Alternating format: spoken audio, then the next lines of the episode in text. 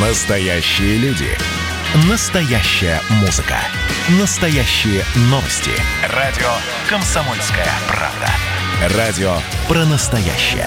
девяносто семь и два эф эм. «Экономика» с Михаилом Делягиным. Итак, дорогие друзья, здравствуйте. Кстати, вот мы выразили соболезнования, Российская Федерация выразила соболезнования Бельгии, ну, в лице президента Российской Федерации. А интересно, а вот в Германии, потому что в Германии на душу населения, конечно, погибших людей сильно меньше, чем в Бельгии, но там тоже из-за наводнений погибло несколько э, десятков человек и из-за этих проливных дождей. И причина не в том, что у них нет, так сказать, этих самых ливневой канализации, хотя, возможно, что во многих местах их собственные одичалые тоже ликвидировали ливневку. Но у них действительно достаточно много горных районов и горо- городков, которые стоят просто, так сказать, в горах, скажем. Есть такой город Пилау, который затапливает регулярно в силу его, его расположения. Вот. И э, люди из Германии пишут, и врачи из Германии пишут, что поскольку все объединились в борьбе с наводнением и его последствиями, вся Германия объединилась, это правда, то в результате как-то все дружно забыли о коронавирусе. То есть вот коронабесие закончилось. Борьба истошная с коронавирусом закончилась тоже, потому что все занимаются решением насущных проблем. И у, у, у ужас, и у странность нет всплеска заболеваемости коронавирусом. Ну, может быть, правда, его смыло, как это сказать, вакцинаторов наводнением. Может быть, и такая версия. Значит, у нас телефон прямого эфира восемь восемьсот двести девяносто семь ноль два. Пишите, пожалуйста, по телефону плюс семь девятьсот шестьдесят семь и тоже двести семь, двести девяносто семь ноль два а, в Telegram, WhatsApp, Viber и пишите смски. Ну и, разумеется, смотрите нас по YouTube. Это самый передовой способ слушать радио «Комсомольская правда», смотреть его, смотреть его по YouTube в прямой трансляции. Вы увидите много интересного, что не попадает в эфир просто потому, что, так сказать, это не, это не получает своего выражения в звуке. Естественно, пишите замечания, вопросы, комментарии. Ну, а у нас хорошие новости, как необычно, но становится. Премьер-министр Российской Федерации Мишустин сделал ряд важных шагов к нормализации системы госуправления. Прежде всего, он объявил о назначении вице-премьеров кураторами федеральных округов. А Мишустин обратился к своим заместителям сегодня, к вице-премьерам. Сегодня на совещании он проводит регулярные, так сказать, планерки. Со следующим заявлением. Каждый из вас на закрепленной за вами территории будет ответственным за ее социальное развитие, за то, насколько эффективно расходуются бюджетные средства, отвечают ли эти траты запросам людей и как соблюдается бюджетная дисциплина. Я обращаю внимание, что э, премьер Мишустин, понимая, как работает государство, очень четко разделяет понятия бюджетной дисциплины, эффективного расходования бюджетных средств и соответствия бюджетных, э, расходования бюджетных средств запросам людей. Потому что с точки зрения российских одичалых либералов, чем выше бюджетная дисциплина, чем эффективнее расходуются бюджетные средства, тем меньше должно денег доставаться людям. Либералы исходят из принципа не бюджет для человека, а человек для бюджета. И вот Мишустин, выделяя в отдельную категорию, отвечают ли эти бюджетные траты запросам людей, он показывает, что демонстрирует, что он понимает ситуацию, и он демонстрирует неприемлемость либерального подхода. И далее Мишустин продолжал. Также предельно внимательно следует отнестись к решению задач по обеспечению экономического роста округов, повышению их инвестиционной привлекательности. Еще одной задачей кураторов Мишустин назвал развитие малого и среднего бизнеса в округах и создание новых рабочих мест в ситуации, когда деятельность либерального социально-экономического блока и правительства Банка России направлена на полное уничтожение малого и среднего бизнеса и на подавление рабочих мест, ликвидацию даже имеющихся. В общем-то, это очень серьезный, очень жесткий, очень эффективный жест. На самом деле, это огромный шаг к восстановлению экономической целостности Российской Федерации. Сейчас она подорвана и, так сказать, Отсутствием должного датирования перевозок по железной дороге и самолетами на дальние и сверхдальние расстояния. То есть есть датирование, но совершенно незначительно. И тем, что у нас в каждом регионе, не то что в каждом округе, сложилась своя экономическая модель, которая мало стыкуется друг с другом. Ну и самое главное, межбюджетной политикой Минфина. И в свое время, в начале нулевых годов, Владимир Владимирович Путин ввел систему федеральных округов и э, полномочных представителей президента в федеральных округах. Это был способ э, создания вертикали власти, которая обеспечивала политическую власть на всей территории Российской Федерации. Единство политической власти на всей территории Российской Федерации. Теперь в рамках компетенции правительства председатель Мишустин восстанавливает такое же единство власти на всей территории Российской Федерации, но уже власти не политической, а власти социально-экономической. И это очень важный шаг к нормализации российской государственности. Ну и как распределены обязанности. Вице-премьер Виктория Абрамченко будет курировать Сибирский федеральный округ. Вице-премьер Татьяна Голикова будет курировать Северо-Западный федеральный округ. Ну, там действительно, там и так все ужасно с лекарствами, там беда с медициной, там разрушено образование, то есть, ну, как бы хуже не будет. Глава аппарата правительства Дмитрий Григоренко будет курировать Центральный федеральный округ. Ну, здесь есть Сергей Семенович Собянин, так что все будет в порядке. Юрий Трутнев, как он курировал Дальний Восток, так и будет. Ну, и Арктика тоже находилась в его кураторстве, и он будет курировать и Арктику. Правда, я так понимаю, что Арктика – это будет и север Сибирского федерального округа, и север Северо-Западного федерального округа. Ну, в общем, я думаю, что не разберутся. Александр Новак будет курировать Северный Кавказ. Ждем новых рекордов по добыче нефти на Северном Кавказе. Юрий Борисов будет курировать Уральский федеральный округ. И это логично, потому что это Уральский, Урал, как писал Твардовский, опорный край державы, ее добытчик и кузнец. У нас там все в порядке с ВПК. И будем надеяться, что те предприятия ВПК, которые поставлены на грань выживания, теперь, так сказать, задышат полегче. Господин Хуснуллин будет курировать Южный федеральный округ. Ну что ж, товарищи в Сочи, приготовиться. Готовьтесь к реновации, правильно я понимаю? Готовьтесь к комплексному развитию территории, которая, если верить закону, который, правда, пока еще только во втором чтении принят, будет предусматривать отмену частной собственности на жилье. Готовьтесь к человейникам, дорогие друзья. Ну и Дмитрий Чернышенко будет курировать Приволжский федеральный округ, самый спокойный, самый устойчивый, самый нормальный со времен попредства товарища Кириенко. Он там свой след оставил.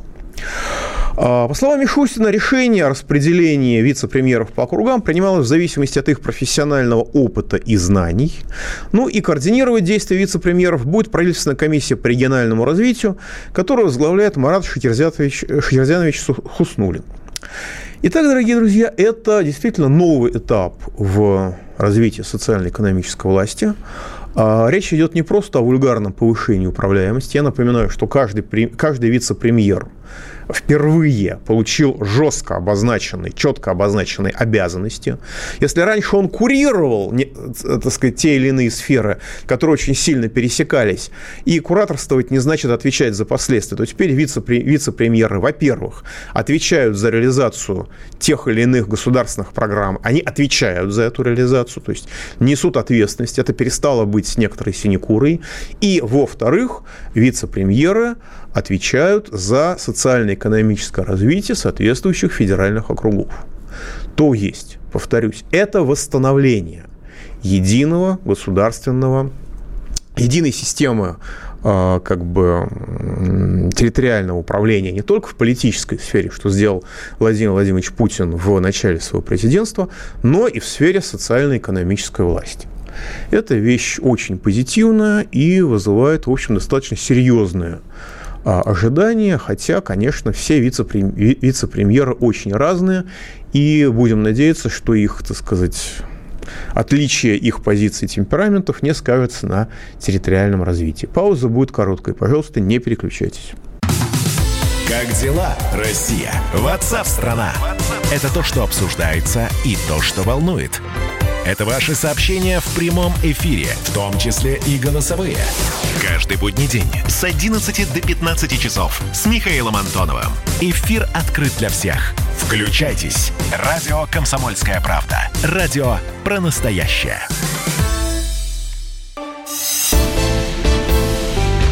«Экономика» с Михаилом Делягиным.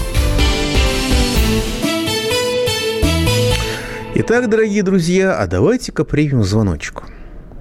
Юрий из Волгограда, вы в эфире. Здравствуйте, Михаил Геннадьевич. Здрасте. Вы, Михаил Геннадьевич, ошибаетесь. Коронабесие еще не закончилось и вряд ли скоро закончится. Людей затрахали так, что они уже... Вот есть такая сеть киосков по Волгограду, блинбери называется. Может, она и в Москве есть, я не знаю. Ну, там блинчики продают. Нет, в Москве нет. Побе... В Москве теремок. Это... это не павильоны, это именно киоски. А, нет, нету. У нас я киоски пока... снесли давным-давно. Нет, это именно киоски, там угу. через окошко все. Угу. Я никогда не подходил, а тут что-то так захотелось. Думаю, и денег мало, ну, ну думаю, ну, ну дай блинчик съем, подхожу. Говорю, мне вот такой-то, с такой-то начинкой. Масочку наденьте.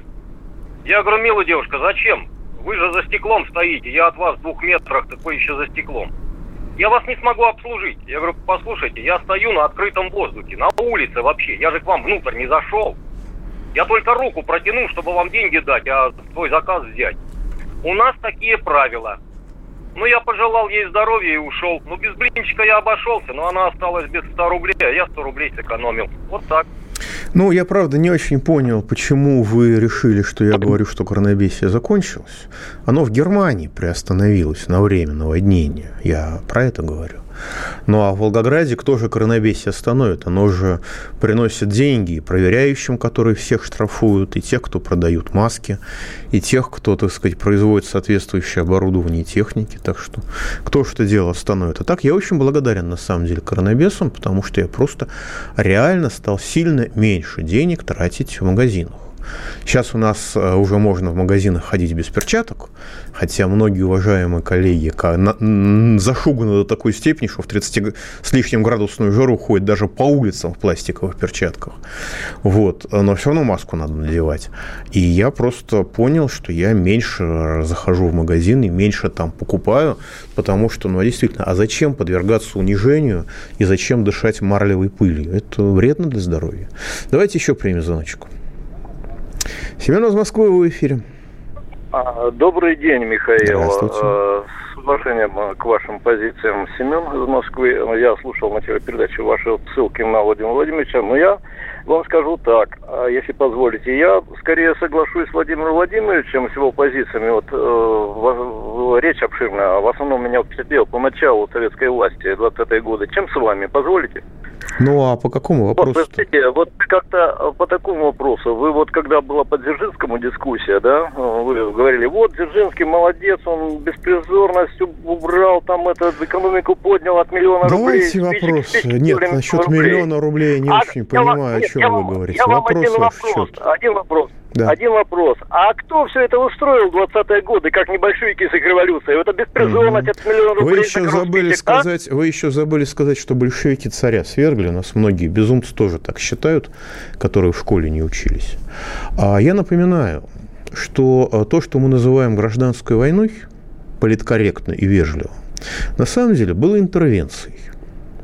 Потому что желающих поддерживать белое дело по итогам правления Николая Второго и по итогам правления Временного правительства во главе с Керенским просто не нашлось.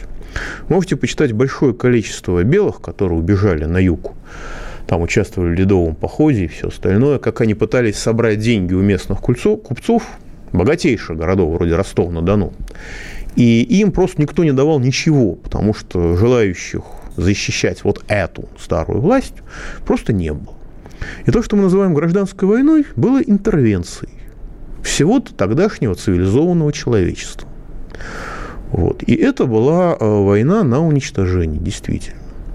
Большевики очень много натворили ошибок, но я просто напомню, что в стране было полностью разрушено управление. Страны как единого целого не существовало. И люди, которые приходили к власти в каких-то местах, действительно творили иногда чудовищные вещи. Скажем, в Саратове действительно была попытка обобществить женщин, что и привело, так сказать, к восстанию. Подобного рода попытки были, были. Вот. Но э, как бы, если бы Временное правительство не уничтожало бы Россию, если бы Николай второй не довел бы дело до государственного переворота, то никаких большевиков не было бы даже в теории. Они, наоборот, восстановили государство из руин. А руины были им обеспечены Временным правительством и внешней интервенцией. Давайте еще звоночек примем. Алексей Николаевич из Москвы, вы в эфире. Здравствуйте, уважаемый Михаил Делягинович. Скажите, пожалуйста, я, мне очень много лет, дитя войны. На моих глазах наша полиция во время войны расстреливала, поджигала, помогала фашистам, короче говоря. Есть вопрос, была ли необходимость милицию заменить на полицию? Наша милиция легла костьми в Севастополе, в ополчении Москвы защищала. Миллионы милиционеров погибли, и их заменили на полицию, которая уничтожала наш народ, была подсобниками гитлеровцев. Что ж это получается такое? Кто у нас мог до такого додуматься? Какое ваше мнение по Спасибо этому вопросу? Большое. Ну как кто мог до этого додуматься? До этого додумался Дмитрий Анатольевич Медведев в бытность свою президентом Российской Федерации. По-моему, двенадцать лет назад это было сделано. И я думаю, что эта замена, она выражает отношение, ну, скажем так, к, полиции, к органам внутреннего дела, к органам право- правопорядка, криминального мира. Я напомню, что когда Дмитрий Анатольевич Медведев был президентом, среди других его замечательных реформ было, например, уничтожение структуры, которая боролась с организованной, с организованной преступностью. В МВД было целое управление, которое боролось с организованной преступностью, по-моему, экономической, и их переквалифицировали в борцов с экстремизмом. Закрытым указом, мотивирующей часть, которая вообще этот указ до сих пор засекречена. А случилось это после того, как наши тогда еще милиционеры в течение нескольких месяцев в разных регионах страны захватили три общака организованной преступности. Это было по-разному, это было иногда случайно, но тем самым организованной преступности был нанесен колоссальный ущерб. И после этого, я не говорю вследствие этого, но после этого, соответствующие структуры были ликвидированы. Господин Медведев декриминализировал контрабанду, да, обеспечив огромный, так сказать, рост э, операций, которые, строго говоря, являются уголовным преступлением, даже преступлением против государственности, но до сих пор они теперь, так сказать, таковыми не считаются. Господин Медведев ввел замечательный режим, по которому, э, э, чиновники, по которому коррупционеры могут, как в средние века, откупаться за совершаемые преступления. За взятку, на, ко- на которой коррупционера поймали, он может откупиться из тех взяток, за которых его не поймали. А господин Медведев э- много чего еще совершил в этом же направлении. И в целом, э- я думаю, что замена названия милиции, а милиция – это те, кто защищает народ от преступников, а полиция в общественном сознании, я не говорю, что это так, я говорю, как общество, как значительная часть общества воспринимает полиция, это те, кто защищает преступников от народа. Вот это вполне отражало мироощущение, с моей точки зрения, Дмитрия Анатольевича Медведева, ну и тех, чьи интересы он выражал и выражает в качестве тогда президента, потом премьер-министра, ну а сегодня заместитель секретаря Совета Безопасности. Вот. И я никогда... Я все силы прилагаю к тому, чтобы не называть сотрудников органов внутренних дел полицейскими. Потому что эти люди мне ничего плохого не совершили в массе своей. А даже если там кто-то что-то и совершал, но он не совершал, не наносил мне настолько чудовищного ущерба, чтобы я оскорблял его настолько чудовищным образом. Итак, дорогие друзья, я пообещал вам рассказать о нескольких шагах, которые сделал премьер Мишустин в деле нормализации системы госуправления. Вот есть еще одна информация. Правда, я подчеркну, что официального подтверждения этой информации пока нет. Но в новостях сообщалось много. И если верить этим сообщениям, председатель правительства Мишустин подписал распоряжение, по которому его заместители и министры не имеют права выезжать за границу без его письменного разрешения. Другие чиновники, в частности, главы федеральных служб и агентств, должны спрашивать разрешение на выезд из страны у заместителя председателя правительства профильных или руководителя аппарата. Значит, на самом деле, эта вещь абсолютно правильная и абсолютно нормальная. Потому что э, люди, занимающие высокое должностное положение, в силу масштаба власти, который у них есть, ну, они должны быть э, как бы ограничены в своих свободах. Они не вполне принадлежат сами себе. И когда человек едет даже в отпуск, даже в частную поездку, то, ну, как бы вот, когда я работал в аппарате, я занимал не такую уж высокую должность, но я всегда, я был помощником премьера на пике, но всегда я четко фиксировал, отпрашивался у своего руководства, куда я еду, зачем я еду, где я буду находиться, какой у меня маршрут и так далее. Что если я вдруг внезапно понадоблюсь, чтобы меня можно было выдернуть в любой момент, и, с другой стороны, есть большое количество обстоятельств, которых я не знаю, но и в одну из таких отпускных поездок меня просто не пустили, потому что там, как потом выяснилось, были, была возможность некоторых осложнений. Так что это, э, так сказать, решение премьера Мишустина производит впечатление очень разумного, очень целенаправленного, э, обеспечивающего не просто дисциплину, обеспечивающего дееспособность правительства, но и в целом, повторюсь, это очень важный, с моей точки зрения, шаг в нормализации всей системы государственного, исполни... государственного управления, всей системы исполнительной власти. Так что это здорово. Пауза будет короткой, не переключайтесь. Горбачев уже давно не у власти, но все эти годы идет суд над ним. Судят жестоко, приговоры выносят размашистые, безапелляционные. Нередко расстрелять. И некоторые готовы лично этот приговор привести в исполнение. Здесь нет равнодушных. Судить Горбачева легко, понять его трудно. Так кто же он, Михаил Сергеевич, созидатель или разрушитель? Слушайте аудиосериал «Однажды в Советском Союзе». Невероятная история Горбачева. С понедельника по среду в десять часов вечера по московскому времени. «Экономика» с Михаилом Делягиным. Итак, дорогие друзья, продолжаем. Ну, нас всех бесит, не могу подобрать другого слова, то, что медиа, и не только медиа, а и официальные представители чествуют всяких Бузовых, Моргенштернов, чествуют усталых под бременем богатств миллионеров-футболистов, которые ползают по полю, сгибаясь под тяжестью денег буквально, и не обращают никаких внимания, никакого внимания наших молодых интеллектуалов, которые побеждают на труднейших и престижнейших международных олимпиадах. И в результате этого возникает ощущение, что умно, умные люди в России не нужны, что если вы хотите себя реализовать, то из страны нужно уезжать, потому что это страна для гастарбайтеров, для олигархов, для коррупционеров, для Бузовых, Моргенштернов, ну и для миллионеров-футболистов, но не для людей, которые пытаются что-то понять и что-то осмыслить.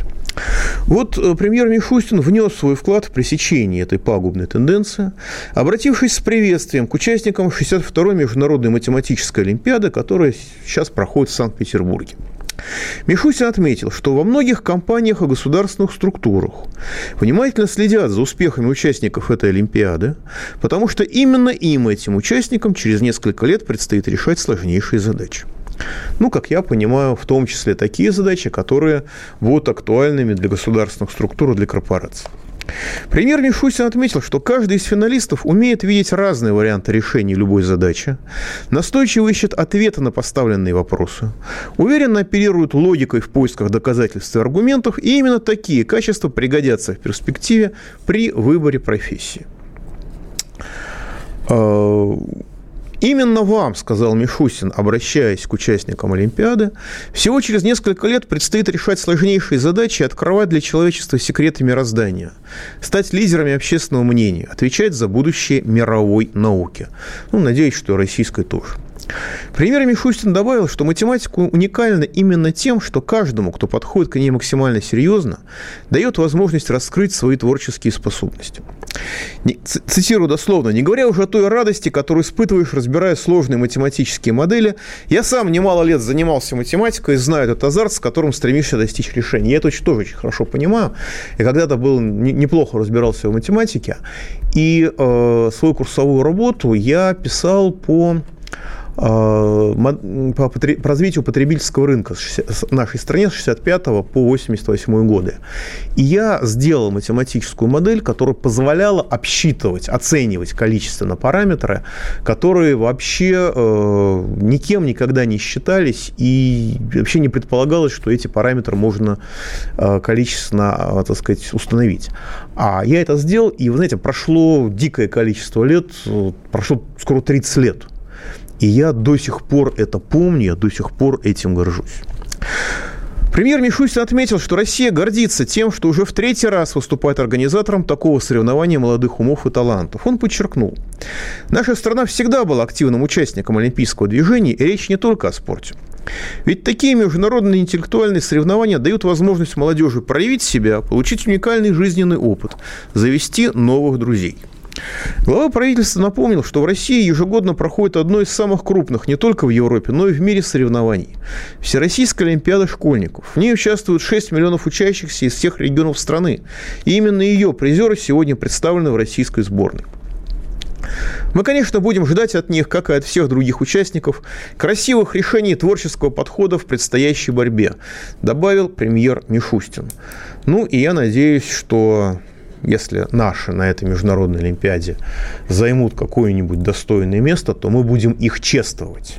А не забудем об этом в тот же день, как обычно это у нас происходит. Давайте примем звоночки. Валентина Петровна из Москвы, вы в эфире. Михаил Геннадьевич, да. Добрый вечер. Здрасте. Я вам очень, я из Москвы, да. Я вам очень благодарна за ваши квалифицированные, грамотные ответы, в том числе и за ответ на статью Владимира Владимировича. Я звоню как раз сказать по поводу безграмотных людей, кто говорит по поводу Дзержинского. Этот человек не знает своей истории. Отречение Николая второго во что привело страну. В армии присягала лично ему. Не на... Ему лично, и он всех предал. Развал полной стране. Что это повлекло? Этот товарищ не прочитал еще, видимо, никогда не знает о корпусе чехословацком. В эту интервенцию четырнадцати государств кинулась на нашу страну. И мне стыдно, что наши русские звонят вот сейчас вам на радио и несут такую чушь, просто несут. Понимаете, вот чушь. Спасибо вам, Аду. А мы это сейчас продолжение. Михаил Геннадьевич, угу. Спасибо за вашу реакцию. Спасибо. Угу. Спасибо вам. Спасибо огромное на добром слове. Но, к сожалению, уровень образования это не повысит. Единственное, я могу сказать, я достаточно критично отношусь к руководству эр пэ цэ, но Русская Православная Церковь очень взвешенно и сбалансированно отнеслась к канонизации Николая второго. Она рассматривает его, если я правильно понимаю, как мученика, как страстотерпца, то есть как человека, который пострадал. Не как святого, который совершил подвиг во имя веры, а как человек, который ну, просто пострадал там, э, при трагических обстоятельствах. И тем самым она, в общем-то, показывает и свое отношение к уровню ответственности Николая второго. И действительно у нас происходит некоторая, так сказать, переоценка этой фигуры в том смысле, что ему все приписывают функции, все приписывают достижения ему не свойственные. Но Русская Православная Церковь в этом вопросе занимает позицию крайне взвешенную. И я напомню, что они даже до сих пор не признали останки царской семьи. Не потому, что дэ эн ка-анализ показал, что эти останки к царской семье никакого отношения не имеют, а я думаю, потому что каждая, каждая церковь хранит, ну, каждая церковь, которая существует долго, она хранит знания. Скажем, Ватикан хранит огромные архивы относительно реальной истории человечества. Ну и наша Русская Православная Церковь тоже, я думаю, много чего знает. Я думаю, что они знают, что, скорее всего, Николай второй и его семья не были убиты. Вот, что, скорее всего, они умерли сильно позже своей смертью. Вот просто потому, что есть много косвенных признаков, косвенных свидетельств этому разного рода очевидцев, с одной стороны. А с другой стороны, есть так называемая загадка Валентина Юрьевича Катасонова. Это выдающийся советский российский экономист, который с пункту, пунктуальнейшим образом посчитал, сколько денег было у советской власти на индустриализацию, ну, валюту в смысле, и сколько валюты она потратила. И выяснилось, что порядка половины денег, которая была инвестирована в условиях как бы, на, на, на индустриализацию, примерно половина денег, пять миллиардов золотых рублей, это безумная, безумная сумма. Эти деньги взялись как бы из воздуха. Их нельзя объяснить ничем, их нельзя объяснить ни конфискацией церковного золота, ни коллективизацией, ни экспортом леса, нет, нет источника у этих денег. А у семьи Николая второго были достаточно большие активы за рубежом. Во Франции, в частности, в Соединенных Штатах Америки. Часть семейных активов была вывезена из Германии во Францию. И, возможно, есть такая гипотеза, что эти, именно эти деньги пошли на индустриализацию. И исследователи судеб российского золота, есть такой выдающийся исследователь Масякин, который написал книгу «Русское золото тысяча восемьсот девяносто шесть - тысяча девятьсот двадцать два», где просто вот отследил все, все, собрал всю информацию, которая известна о золоте России за этот период времени. И у него тоже, если посмотреть люфты, посмотреть возможные погрешности, у него набегает чуть больше четыре целых пять десятых миллиардов золотых рублей, что, в общем-то, вполне согласуется по порядку величин с, с данными Валентина Юрьевича Катасонова. И если Николай второй был жив, если их не расстреляли, расстреляли двойников или просто каких-то несчастных людей, то тогда это объясняет нашу историю. Потому что без этой гипотезы, без этого допущения объяснить нашу историю оказывается невозможно. Давайте еще примем звоночку. Светлана из Ростова-на-Дону, вы в эфире. А, добрый Геннадий, то есть Михаил Геннадьевич. Добрый вечер. Меня знаете, что интересует? Я как-то это самое слушала радио «Комсомольскую правду». Вам что-нибудь известно по экономических таблицах Менделеева, нашего ученого? Ну, у него не было экономических таблиц, у него... Не было, да? Нет, не было. Ну, он... Понятно, спасибо большое. Значит, позвольте договорить, раз я отвечаю на ваш вопрос. Он составил толковый таможенный тариф. То есть подробнейшую инструкцию, как и на основании чего нужно определять таможенные тарифы, которые будут обеспечивать наибольшее благоприятствование развития страны. И на самом деле мы все чествуем Менделеева как выдающегося химика, но он был не менее выдающимся экономистом. Правда, я эту историю рассказывал, по-моему, в одной из передач. В то время не менее выдающиеся люди занимались управлением российской экономикой на государственном уровне, потому что, когда он свою работу выполнил, он правил ее в Госсовет, ну, это некоторый аналог тогдашнего правительства, орган, вернее, орган при правительстве, и там этот таможенный тариф переписали. И Менделеев пришел, естественно, в неистовство, как всякий творец. Он понимал, что сейчас чиновники это все угробят и все извратят. Он начал, так сказать, даже жаловаться императору. А потом ему, значит, он как бы получил окончательный текст работы, улучшенный, измененный, так сказать, представителями Госсовета. И он пришел в восторг, потому что, как бы, чиновники Госсовета его работу не ухудшили, а его работу улучшили. И Менделеев внес колоссальный вклад в бурное развитие нашей, экономическое развитие нашей страны в конце девятнадцатого, в самом начале двадцатого века. А дальше по политическим причинам Николай второй, в общем-то, отказался от этой политики, к сожалению, что и привело к краху. Пауза будет короткой, не переключайтесь. Просыпайтесь, вставайте, люди православные! В эфире радио «Комсомольская правда». Я Сергей Мардан. Прогноз на двадцать первый год вас не порадовал, я надеюсь. Конвойные в белых тулупах, лающие овчарки, прожектора шарят по белой пустыне.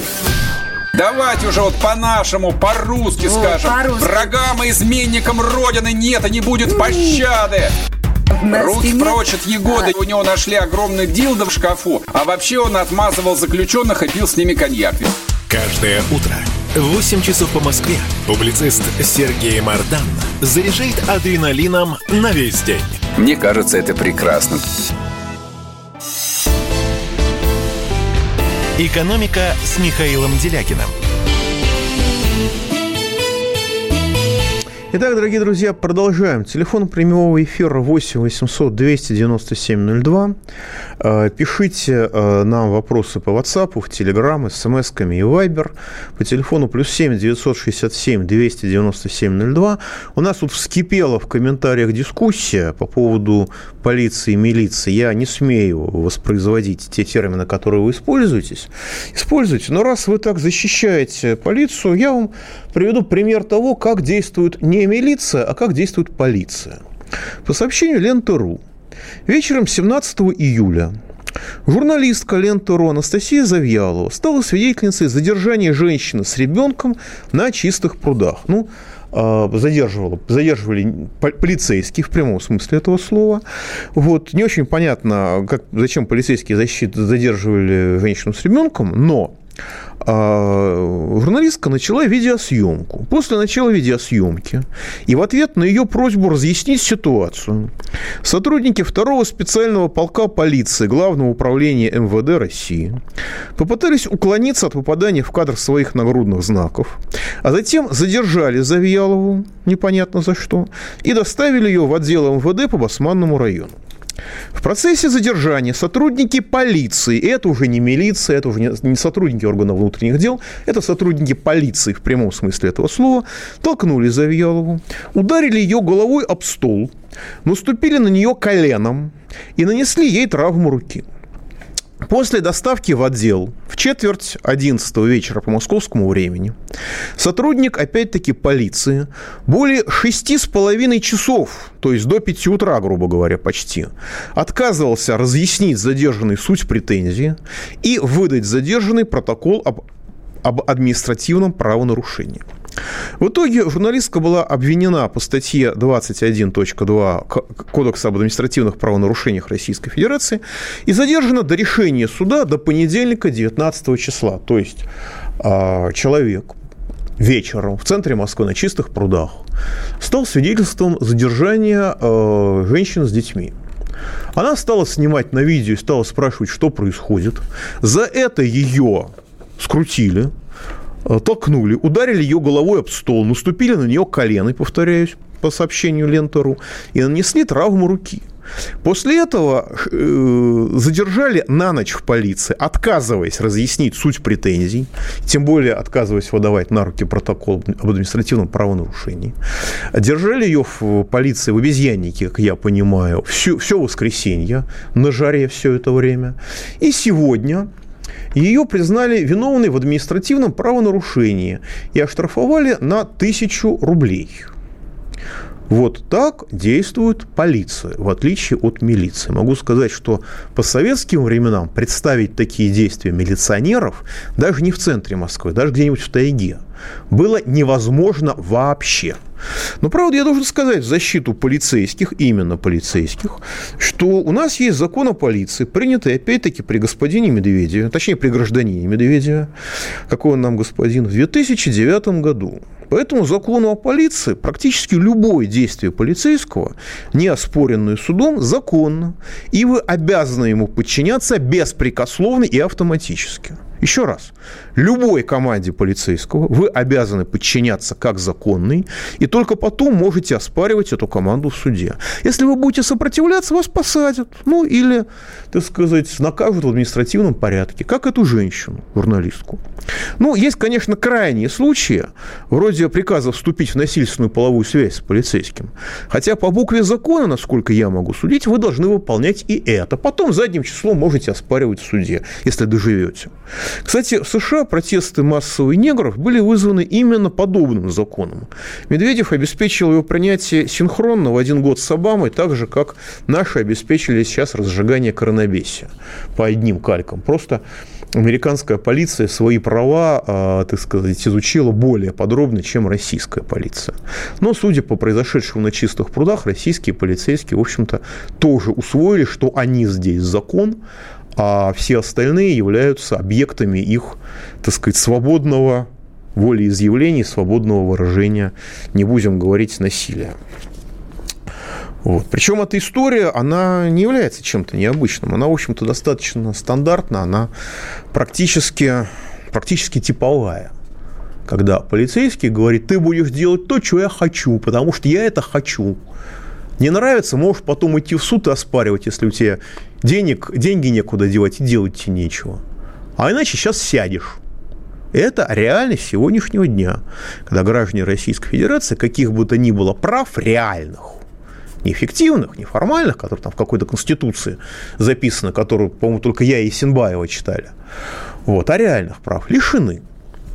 Ну, и это, естественно, отражается в экономической сфере, и у нас вышла статистика замечательного нашего Минфина об исполнении федерального бюджета за первое полугодие. В пятницу я уже рассказывал, в общем, об исполнении, но есть такая вещь, как исполнение различных расходных статей. И чем приоритетнее статья, тем, соответственно, как бы, тем более интенсивно она, она финансируется. И вот удивительная вещь. У нас, оказывается, в условиях якобы коронабесия, коронавируса, все кричат о пандемии с каждого утюга, а здравоохранение отнюдь не является для государства приоритетным направлением расходования средств. Вот всего э, в целом расходы федерального бюджета исполнено на сорок семь процентов, если грубо. И вы не поверите, какая статья расходов самая приоритетная. Самая приоритетная статья расходов – это экология, которая за полгода профинансирована аж на шестьдесят семь процентов, даже чуть больше. То есть такое ощущение, что это идет финансирование мусорной реформы, ударное. Для того, чтобы мусор не закапывать, а сжигать, производя диоксин, обеспечивая тем самым рост заболеваемости раком и тем самым обеспечивая загрузку мощностей здравоохранения и обеспечивая тем самым прибыли тех, кто занимается лечением онкологии и продажей онкологических лекарств. То есть это такой главный приоритет государства. Называется экология. Но я боюсь, что там зашита мусорная реформа. Второй по уровню э, приоритетности – это жилищно-коммунальное хозяйство, которое профинансировано на шестьдесят процентов. Третье – социальная политика на пятьдесят два процента. Даже правоохрана и безопасность не является приоритетом. Она профинансирована только на, менее чем на сорок один процент. Это четвертое с хвоста. При этом Росгвардия профинансирована на менее чем на сорок три процента, а миграционная политика вообще на двадцать три целых пять десятых процента. То есть государство уделяет минимальное внимание финансированию правоохраны и безопасности. Это на меня лично производит шоковое впечатление, и это, с моей точки зрения, огромный беспорядок. Не говоря о том, что по бюджетному кодексу все расходы федерального бюджета должны осуществляться ритмично и равномерно. Потому что если вы что-то финансируете с опережением графика, а что-то финансируете с опозданием, то это нарушение закона, и виновные должны быть наказаны. Пауза будет короткой. До пятницы. Не переключайтесь. Экономика.